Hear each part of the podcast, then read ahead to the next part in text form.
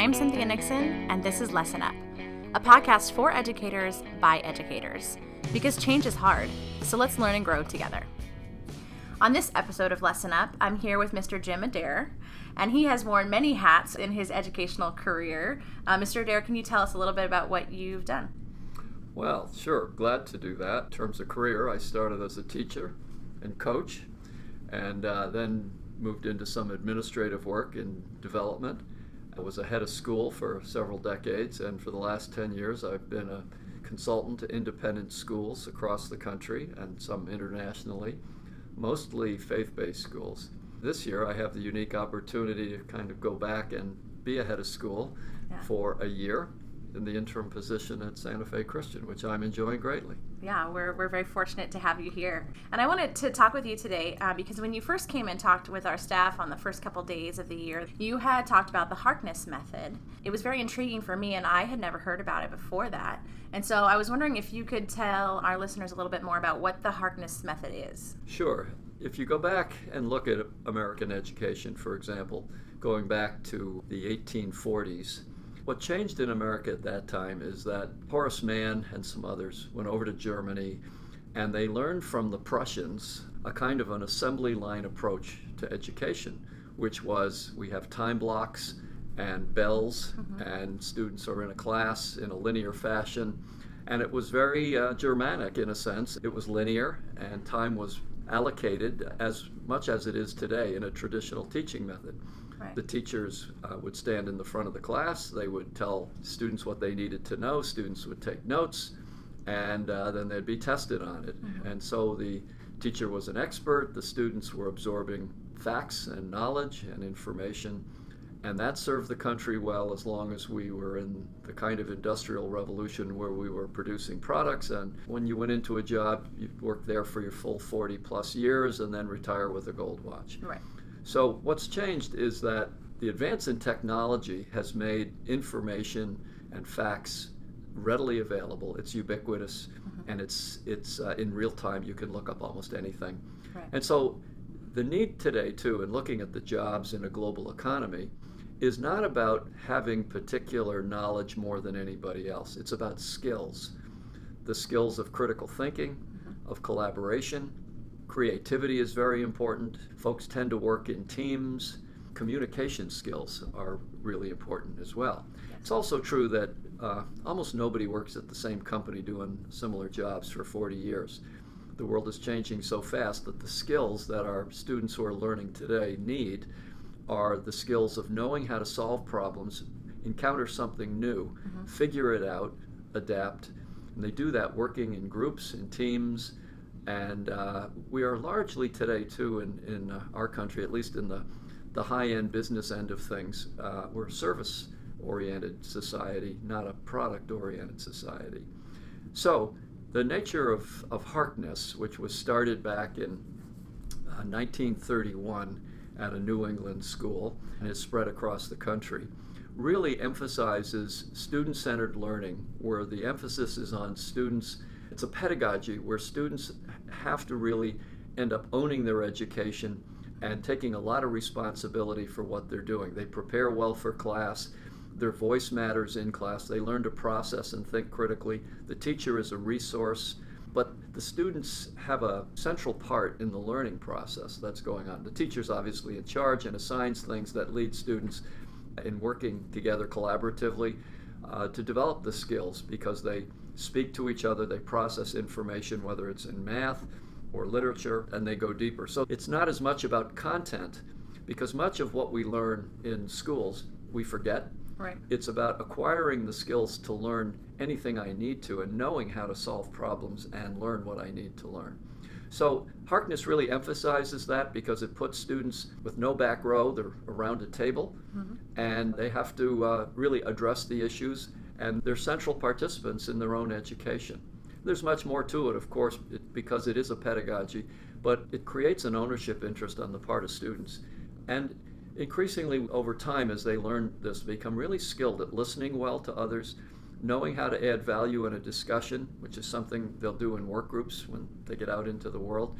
Communication skills are important. verbal communication. They're, they're become articulate and confident in the way they can speak. They are able also to change their views as they hear from others and adapt based on new information. Being agile that way, it's very important. Writing is uh, an important part of this that's integrated into it. But uh, it's not a passive approach to learning, it's an active approach. They're not sitting in the back waiting for the teacher to convey knowledge that they then take notes on and then give back in a test. So, in a very simplistic way, that's what Harkness is all about. And it was named after Edward Harkness, who gave the gift of the tables to the school in New England that allowed the students to sit around the table as opposed to sit in rows and desks and have a teacher lecture at them. Okay. So, that's sort of the essence of it. Okay. And you had mentioned you had the opportunity as a as a head of schools to kind of help bring this to the school that you were at and see that implemented and train the teachers in that. Yes, and and the way that that worked because it is a, a, different approach for teachers. I took them in groups to see it actually working, and that was very important rather than sort of trying to describe it or uh, have them practice it without seeing it. Right. And then a big part of this to make it effective is the training of teachers, which we work on all the time, which is encouraging them to understand their role in the classroom, a different approach to preparing for class, and also the conduct of class, because they're not the central figure, even though they're in charge. The whole idea is to make the students at the center of the learning process. So it's a real skill that both the teacher and the students have to learn when it's introduced, it takes a little time mm-hmm. for the teachers to learn how to do that, and for students who encounter it for the first time to get used to this. They they want to raise their hands, and you don't raise your hands. You know, they have to learn that one person talks at a time, which means you have to listen, how to get your voice in, um, how to add value to the conversation. You know, that it's important to ask questions as well as you're not trying to perform and, and, give answers all the time. You're trying to add to the discussion and the value. It's a collaborative effort, it's not competitive amongst students. So teachers have to also create a safe environment around the table, the Harkness table, uh, so that students feel free to make the class about learning, not performing. So they can ask questions, they can say, you know, there's something I don't understand, and it's not the teacher that responds to that initially. You're looking for students to respond to each other it's a learned skill on the part of teachers and, and students. So it's been fun for me to do that um, and to see it grow in schools, both my own and then as I've done consulting with schools to help them put that in place and, and watch it grow over years. It changes a school in dramatic ways. It's just very effective education as a pedagogy. Yeah. What would you say are, are the biggest student learning benefits that come from this? Like when you've taken it to a school and they've implemented that, what are the biggest things that come out of that for the students? It, it's not unusual in a school if you go into a kindergarten class to see kids active and curious and they're into everything and they're uninhibited, okay?